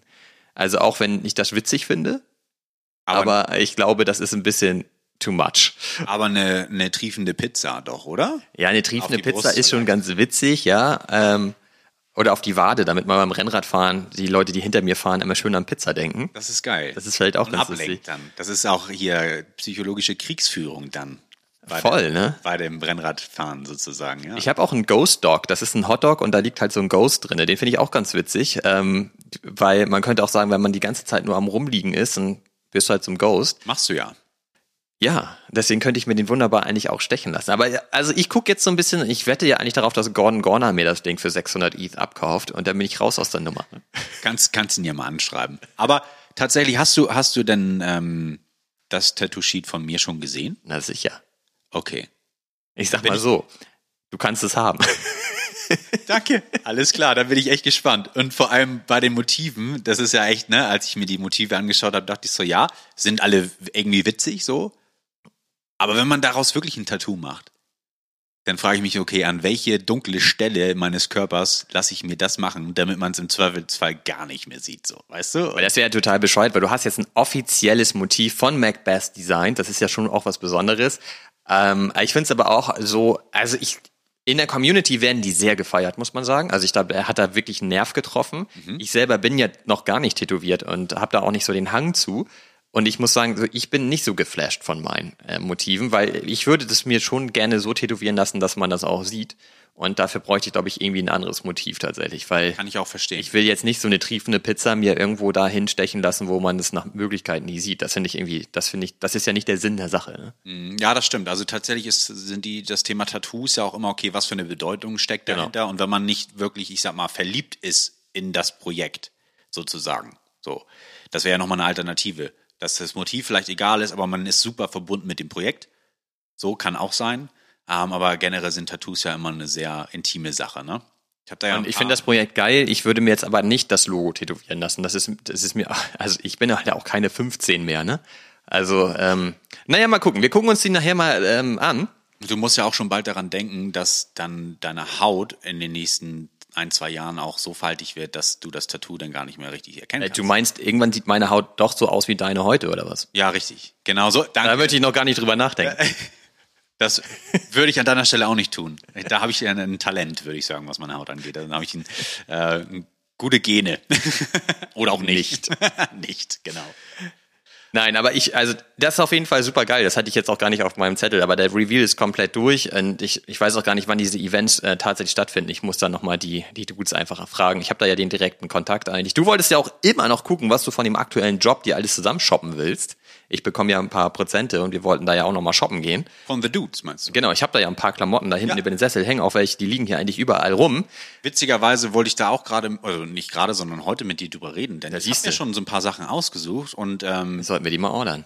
ich finde, jetzt heute ordern wir. Ich weiß nicht, wie weit Ich- das mit der Jacke aussieht bei dir da, ob es schon die Aufhängung gibt für die Jacke. Also Damit es gibt eine super geile ähm, College-Jacke, das weiß aber noch keiner, weil die ist auch noch gar nicht online. Also Oh. du haust hier ein, ein Alpha raus nach dem nächsten. Spannend. Ähm, und die ist wirklich cool, die will ich auch auf jeden Fall haben. Die kann man aber noch nicht bestellen. Und es ist aber so, dass die immer Prototypen bei sich ähm, hängen haben. Und ich hatte da halt mit denen geschnackt. Also ein Prototyp ist ja gleich nochmal ein bisschen geiler eigentlich, weil ich Ja, meine, der ist ja Fall. super rare. Ähm, das ist auch super nice und deswegen hätte ich den auch gekauft, aber der hat halt keinen Aufhänger. Und ähm, ich habe jetzt so eine äh, Winterjacke schon von denen und das ist eine Wendejacke, die ist auch richtig geil. Die kennst du ja. Ich finde die richtig geil. Du wolltest die auch sofort haben und mir die, die direkt da behalten beim Dönermann. Aber in Größe S passt sie mir ja nicht. Ja, ich habe ja auch tatsächlich XL. Ich weiß auch gar nicht, wie du da jemals reinpassen willst, aber kriegst du schon irgendwie hin. Ich glaube auch. Wenn, ja, Musst du deine Haut ein bisschen zusammenrollen und dann passt das schon. tapen. Ja, genau. Abtapen. Nein, aber ähm, und die hat das Problem dadurch, dass es eine Wendejacke ist, und das ist natürlich ein Detail, hat die aber nicht so einen Henkel. Also du kannst die nicht aufhängen. Und das äh, es ist wirklich ein Punkt, der mich nervt. Deswegen liegt die hier immer überall rum oder ich schmeiß die halt über den Sessel oder sonst wo, weil du sie halt nicht aufhängen kannst. Kannst Und- du den nicht nachträglich trotzdem anbringen und sagen, das ist so ein Accessoire, was dazugehört? Ich wüsste halt, ich wüsste halt ehrlicherweise nicht wie, aber ähm, jetzt ist es halt so, dass der Prototyp der College-Jacke das auch nicht hat.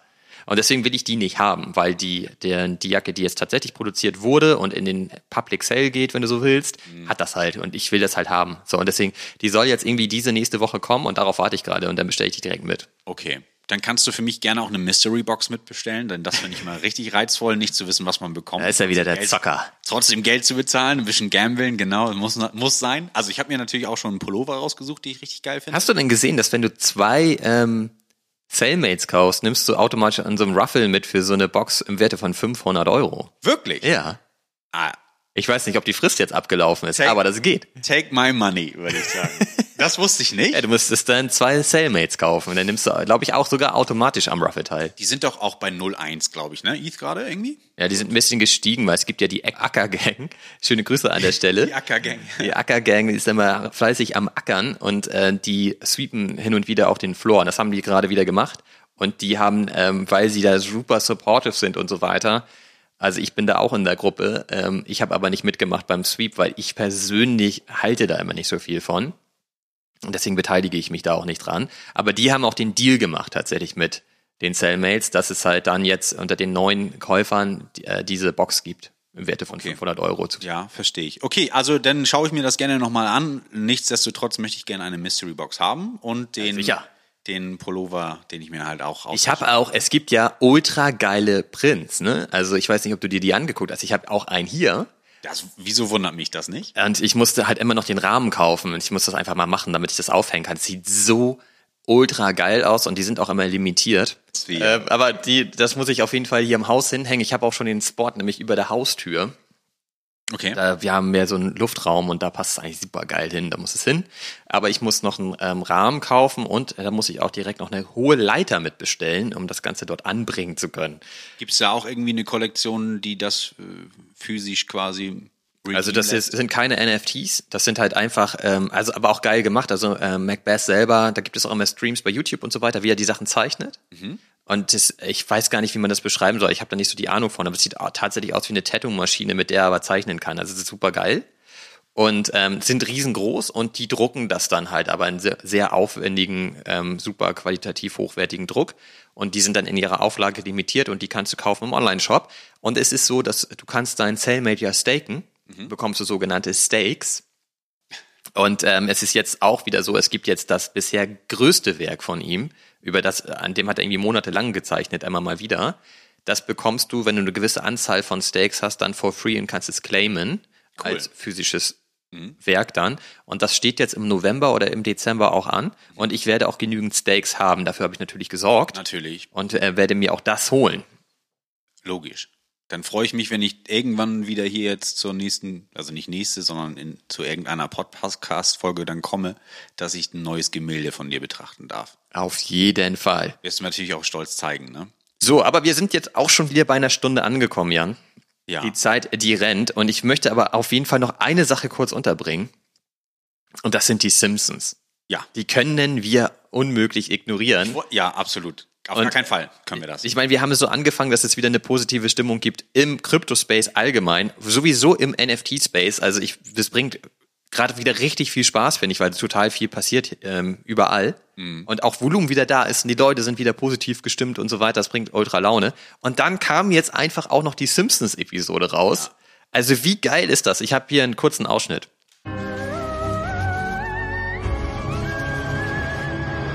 Art lovers of Springfield, good news. The Art Museum is closed forever! Instead, our entire collection will be digitized and sold for a fortune on the blockchain as non fungible tokens or NFTs. Whatever the hell those are. so hätte ich auch lachen können am Ende. Also, mega geil. Ähm, alleine das ist super witzig, ne? weil das ist der Anfang von der Episode, die geht ja nur sechs oder sieben Minuten, wurde direkt nach der NFL, nach dem Game ausgestrahlt.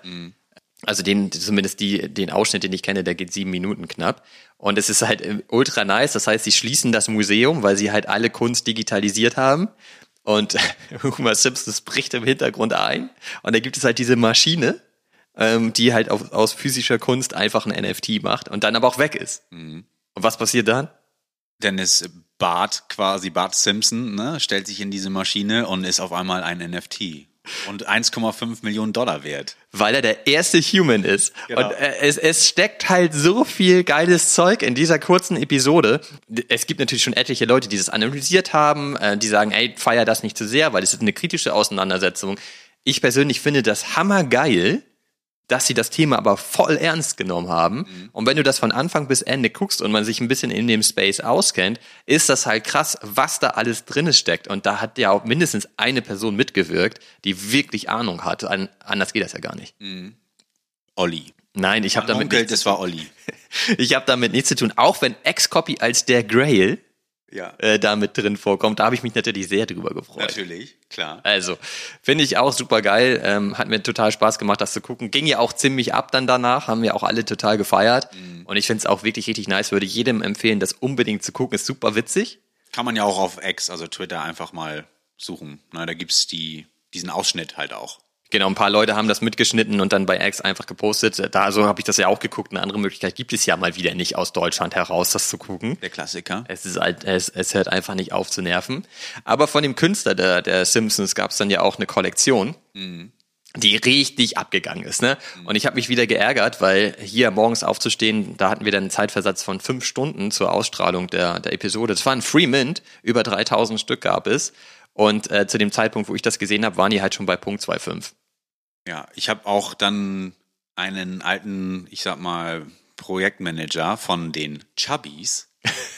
Wir erinnern uns. Der hat dann stolz gepostet, dass er sich davon 500 gemintet hat. Man weiß nicht, ob es stimmt. Und die dann für Punkt 3,6 verkauft hat. Ähm, Die, und, ne, also halt so, der es- nervt mich jedes Mal. Äh, Meinst du ein, wie heißt er? Jumpstar. Jumpstar, ja, ja, genau, wollte ich gerade sagen, Jumpstar. Ja, also de, das triggert mich auch immer richtig, ne? Also solche Leute, die dann irgendwie prahlen damit, dass sie so und so viel Geld gemacht haben und so weiter, Alter, lass die Kirche mal im Dorf. Ob das stimmt, ist ja sowieso die Frage. Ich glaube nicht, dass er sich 500 Stück geholt hat, aber selbst wenn, er ist halt der Typ, der an dem Rock mit beteiligt war bei den Chubbies damals und deswegen immer, wenn ich den sehe, denke ich, Alter, verschwinde einfach. Ja, aber der ist nicht wegzukriegen wie Kakerlaken, ey. Ist echt so, der hat auch eine riesen Community, eine riesen Reichweite und macht da halt ständig solche Sachen. Ne?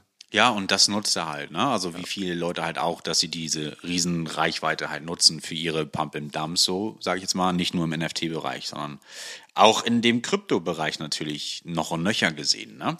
Deswegen Absolut, aber nichtsdestotrotz ist es abgegangen wie Schmitz Katze und ich habe das halt gelesen, dass es die Kollektion gibt und mir war natürlich sofort klar, das wird total funktionieren. Ich hätte mir auf jeden Fall, also hätte einer irgendwie 005 gekostet, hätte ich mir den alleine for the Culture gekauft. Ne, weil ich finde, es ist ein geiler Moment, dass diese Simpsons-Episode einfach rausgekommen ist. Und das, da will man sich auch gerne dran erinnern. Also ich zumindest, ich feiere das mega. Auch wenn, wenn es sicherlich nicht total positiv ist, was sie da inhaltlich bringen und auch ein bisschen aufzeigt, wie bescheuert wir eigentlich alle sind, dass wir da mitmachen. Ähm, muss ich zustimmen. und wie das so funktioniert, weil auch hier so Marge Simpson äh, ist dann ja auch da drin und lässt sich da reinbeamen, um ihren Sohn zu retten, ist aber dann irgendwie nur 10 Dollar wert oder so. Aber arbeitet sich dann ja hoch, ne, mit ihrem Flow Price. Sie arbeitet sich hoch, aber nichtsdestotrotz, dadurch, dass sie ja der zweite Human ist, ist sie auch nichts mehr wert. Nur der erste Mhm. ist halt über eine Million wert. Das ist halt, da steckt relativ viel drin, was, wo man denkt so, yes, genau darum geht's, das ist das Ding.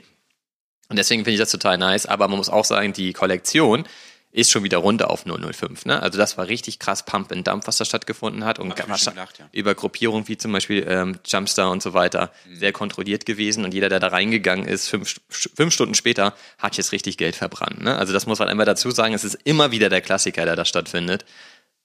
Aber trotzdem interessant zu sehen, das Volumen war gigantisch hoch.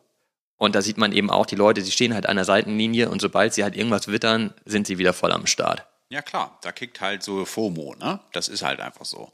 Und ich meine, die Simpsons ähm, als NFT ist ja auch nicht neu. Es gibt, gab vor zwei Jahren, glaube ich, auch mal ähm, auf wie, wie, wie, VE, VE heißen die, weiß ich, wie jetzt die richtige Aussprache ist. Es ist ja auch so eine, ich sag mal, eine, eine Plattform für NFTs und die arbeiten viel mit, ich sag mal, guten Brands, auch bekannten Web2-Brands zusammen. Und da gab es auch schon Simpsons NFTs damals die ja jetzt dann natürlich auch diesen Hype mitgenommen haben, glücklicherweise, ne? Ja, also so viel dazu, das ist ja jetzt nicht neu, nur aufgrund dieser Episode natürlich unfassbar gehypt worden. Logisch. Ist aber auch, es ist einfach der Klassiker. Ich find's mega geil. Ja, auf jeden Fall. Was ich auch geil finde, der Dog Coin.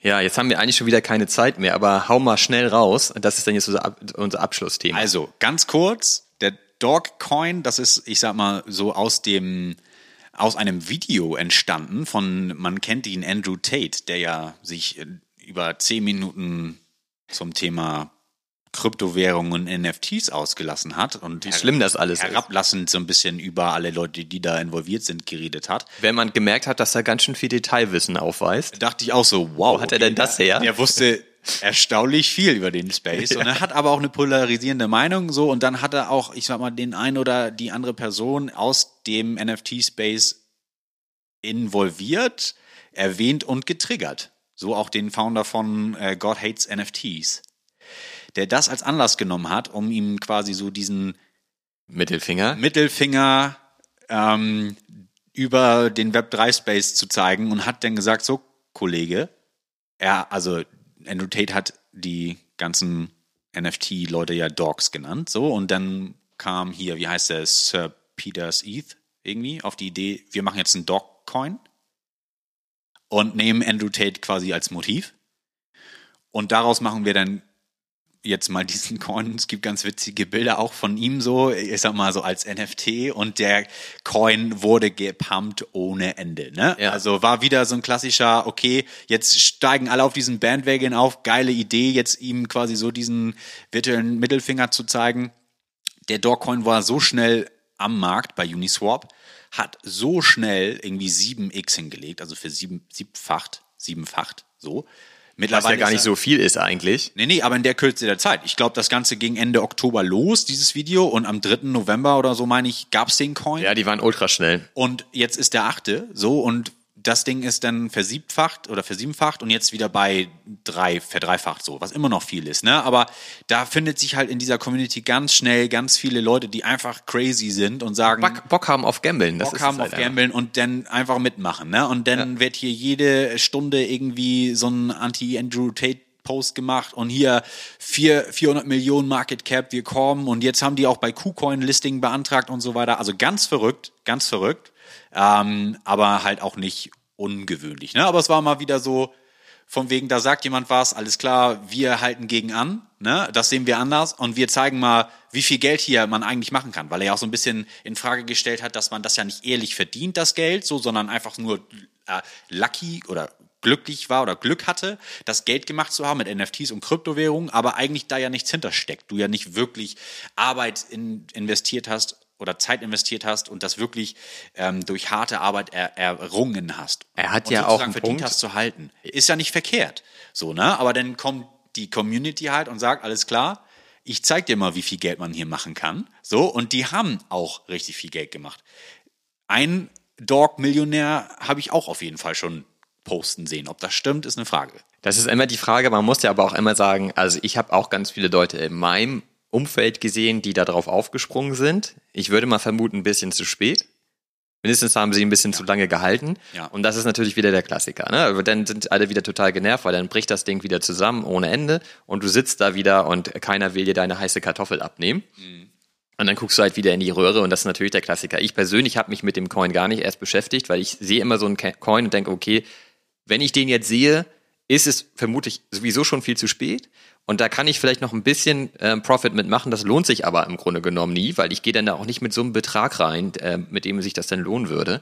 Und dann bleibe ich da lieber gleich an der Seitenlinie. Ne? Ja. Und ähm, aber der wurde ja von allen Seiten wurde da einem ja zugetragen. Also das war ja total krass. Da war ja sofort überall quasi. Alle Leute haben darüber geschrieben, berichtet, sind da reingegangen, haben gesagt, geil, ich hole mir heute noch einen Crypto-Punk, nachdem ich mir den Coin, nachdem ich den Coin morgen verkaufe. Ähm, aber natürlich ist das dann nicht aufgegangen. So, also das ist ja auch ähm, immer wieder so zu sehen. Dann denke ich mir, Mann, zum Glück bin ich da gar nicht erst reingegangen. Ich auch nicht. Also ich wusste, das geht vorne und hinten nicht auf und in der Regel verliere ich dadurch halt auch einfach. Genau. Geld. Also das Haus gewinnt am Ende immer. Genau. Ähm, aber ist natürlich trotzdem total interessant und spannend zu sehen, wie schnell sowas geht und wie schnell sie den Space mobilisiert bekommen und da halt wirklich total viel Geld einmal umgewalzt wird und da halt auch ein krasses Volumen entsteht und natürlich dann auch eine heftige Upside. Also du musst aber immer sagen, du musst dann auch zum richtigen Zeitpunkt am Start sein. Also super früh das mitbekommen, wie bei der Simpsons Collection eben auch. Wenn du das mitbekommst und es selbst nicht der Freeman geklappt hat, sondern du siehst, okay, ich kann es für 001 kaufen, die Wahrscheinlichkeit ist dann natürlich extrem hoch, dass du es flippen kannst. Je nachdem, wie der zeitliche Abstand war, ne? Also, Genau. Ja, Und aber auch, auch, wo das Volumen gerade steht und wo der, wo der Floor Price dann steht. Weil bei 001, glaube ich, kann man einfach nichts falsch machen. Es war relativ klar, dass es hochgeht. Also, ähm, dass es so hoch geht, hätte ich jetzt auch nicht gedacht. Aber wenn man das dann siehst bei 025 oder so, dann muss man sich natürlich fragen, okay, also ich meine, jetzt setzt es mal ins Verhältnis mit anderen Kollektionen. Das kann ja jetzt nicht so stabil bleiben und natürlich ist es wenige Stunden danach dann auch einfach komplett zusammengebrochen. Und dann hast du ja die Leute, die dann für 0,25 fünf Stück gekauft haben, dann ist das Ding bei 0,2, dann nehmen sie eine Offer an mit äh, 0,15 oder so und dann bricht das immer weiter zusammen. Das sieht man ja immer wieder, ne? Richtig. Gerade wenn da kein Fundament hintersteckt. Okay, aber du hast den Coin nicht gekauft. Ich habe den nicht gekauft, nein. Ich habe mir nur gedacht, oh Gott, schon wieder sowas, ne? Witzige Ja. Idee irgendwie so. Also musste ich wieder schmunzeln, weil ich dann auch verstanden habe, warum so und was die da jetzt quasi so alles äh, geplant haben und musste ich musste ich äh, grinsen, aber ich dachte mir so, da halte ich mich raus, ganz klar. Also aus aus aus der Phase meiner Kryptozeit bin ich definitiv raus. So. Aber man, man kann, glaube ich, jetzt mal ähm, rückblickend in dieser Episode feststellen, der Crypto-Space, da geht eine ganze Menge, aber irgendwie ist es doch langweilig. Und in diesem ganzen NFT-Space und Shitcoin-Space und so, das macht halt einfach ein bisschen mehr Spaß. Hast du gerade gesagt, der Crypto-Space ist langweilig? Ich finde, das ist ultra Der langweilig. ist überhaupt nicht langweilig. also ich habe mich hier mit meinem Kaffee wach gehalten, die ersten 20 Minuten. Ja, weil du keine Ahnung davon hast. Entschuldigung. Und wahrscheinlich äh, denken sich jetzt die äh, ein oder anderen dann auch so, Gott, was labert der da eigentlich die ganze Zeit? So, aber wenn man erstmal drin steckt und ich sag mal, die ganzen Projekte näher kennenlernt, so, ich meine, auch da, ne? Wie viel Prozent davon ist absoluter Bullshit und auch gar nicht benötigt? Wozu braucht man einen Coin für Fragestellung X? So. Ganz oft, ne? Ähm, aber trotzdem ist dieser Kryptobereich super spannend. Ey, der ist, der ist spannend. Ich rede ja hier gerade von, von Spaß, Freude und Verrücktheiten. Und natürlich kann man auch verrückt sein mit Bitcoin und so. Aber ich würde schon sagen, wenn du das direkt gegeneinander vergleichst, die, all diese ganze Verrücktheit, die in dem NFT-Space passiert, mit den ganzen Leuten, die man da kennt, mit den ganzen Projekten, die man da so kennt, Mhm. sei es halt ein Inksheet, dass du dir die Sachen jetzt erstmal auf die Haut äh, tätowieren das ist sehr verrückt tatsächlich. Also diese Ja, ganzen. Sachen jetzt mal im Vergleich zu dem Crypto-Space und wir versuchen ein bisschen ein Stück weit für uns zu analysieren, was passiert wohl mit dem Bitcoin, kann man halt sagen, ist das schon fast seriös. Im Vergleich? Der Im Bitcoin. Vergleich. Ja, das stimmt. Und wenn, das- du, wenn du allerdings jetzt, in, ich sag mal, mit einem 50er Hebel tradest, dann haben wir schon wieder eine andere Verrücktheit drin. Aber das machen wir natürlich nicht. So? Das wäre mir auch ein bisschen zu lame. Ja, dann lieber 100, ne? Wie damals bei BitMEX oder was? Also da gibt's ja auch teilweise so. Aber nein, das ist ja nun mal fortgeschrittene Liga, aber du hast halt recht. Im Vergleich zu dem NFT-Space und was da alles so passiert und wie, wie innovativ die da auch sind in ihrer Kollektion selbst. Ich sag nur The Seeker zum Beispiel. So, das ist natürlich dann, trifft eher schon konservativer auf absolut freaky. Genau, aber The Seeker zum Beispiel, dann wären wir ja im Kunstsektor, da würde ich auch sagen, klar, das ist wieder eine andere ähm, Craziness, wenn du so willst, aber natürlich auch seriös. Hallo? Und ich glaube, in der, in der nächsten Woche, da haben wir, ich, also ich habe hier noch so viele Themen, aber ich habe auch ein bisschen auf den Deckel bekommen, dass wir so stark überzogen haben in der letzten Wie Woche. weit sind wir denn jetzt? Wie lange haben wir jetzt? Eine Stunde 16 schon. Ja, dann müssen wir jetzt aufhören. Auf jeden Genau, Fall. wir müssen Aber jetzt ins hat- Outro gehen. Tatsächlich hatte ich noch mal, äh, jetzt wo du das Thema Kunst erwähnt hast, ich hatte noch mal Lust oder habe Lust, mit dir über das Thema Kunst noch mal ein bisschen intensiver zu reden. Auf aber jeden nicht, Fall gerne. nicht heute. Gerne die nächste Folge, weil ich ja zum Thema Kunst nicht viel Ahnung habe. Also was, Dann machen wir mal eine technische Analyse. Dann machen wir mal eine technische Analyse, genau. Dann äh, machen wir mal hier den Quacksalber und äh, holen die Glaskugel raus. Also ne? ich will nicht sagen, dass ich Ahnung habe von Kunst, aber ich habe halt natürlich ein paar Werke und bin ein bisschen im Austausch mit Leuten so und ähm, habe wahrscheinlich einen ganz guten Blick auf den, Ja, den ganzen und du Stuff. hast halt auch deine eigene Erfahrung gemacht. Und ich würde gerne dann mal sehen, okay, oder hören, wie war so deine Herangehensweise überhaupt, so von, ich sag mal, von den Chubbies. Dann, wie bist du zum, zum zum, Ex-Copy. Ex-Copy? Wie bist du dahin gelangt? Und wie weißt du, okay, das Projekt kann was werden oder auch nicht, in Anführungsstrichen. Ne? ist ja auch immer äh, rein äh, subjektiv so. Aber das würde mich mal interessieren und vielleicht auch die ein oder andere, ähm, den einen oder den anderen Zuhörer. Und deswegen würde ich dann nächste Folge gerne mal mit dir drüber schnacken, dann, dass du mich mal auf die Reise nimmst, so Das mache ich doch gerne. zur Ex-Copy. Hast du einen guten Cliffhanger gebaut. Finde ich auch, ja. Die Spannung steigt und jetzt hören wir auf. Hat Spaß gemacht, wie immer, Jan. Vielen Dank da draußen fürs Zuhören. Macht's gut. Jetzt musst du hier nicht so durchrasen. Ich fand's auch schön. Mir hat's auch Spaß Die gemacht. Leute wollen weiter. Ja, aber diese halbe Minute ist jetzt auch egal. Das macht den Bock auch nicht fett. Wir haben auch noch ein Outro. Wir beenden den Podcast mal wieder mit Musik und es geht natürlich um das Ape Fest. Und das haben bestimmt alle mitbekommen. Und damit, Jan, Auch darüber haben wir nicht geredet. wissen wir auch nicht. Folge. Kommt jetzt vor. Alles klar. Olli, bis zum nächsten Mal. Ich freue mich. Jetzt kommt die Sonne auch wieder raus, wo Sehr wir fertig schön, sind. wo Jetzt wir kann ich auch wieder rausgucken. Nicht mehr in dein Gesicht. Hau rein. Well, To go to Hong Kong, get turned in the sewer, and get my ape on. Got my B-A-Y-C hoodie on lock. I yelled, let's go apes, as the plane took off. By the time we landed, I had made some pals. We shared a cab to my Airbnb house. I took a shower, water pressure was alright. I slept on the plane, so I was ready for all night. Rolled up the venue, I was dressed to the nines. The music was bumping, and the honeys looked fine. Well, okay, it was 90% man shit, but I believe in the power of friendship. So we bought all the merch, we danced, we drank. The lights were bright, and the beams, they were dank. When I finally got back, I was running on zero. I fell asleep before my head hit the pillow. And I dreamed in technicolor kaleidoscopic magical mushroom primates. Oh, I dreamed of life on the savannah millions of years ago. God damn it, then I woke up. There was a pain in my eyes. I stumbled around the room cause I was totally blind. I couldn't stand it. I found my way to the phone. I spent the next eight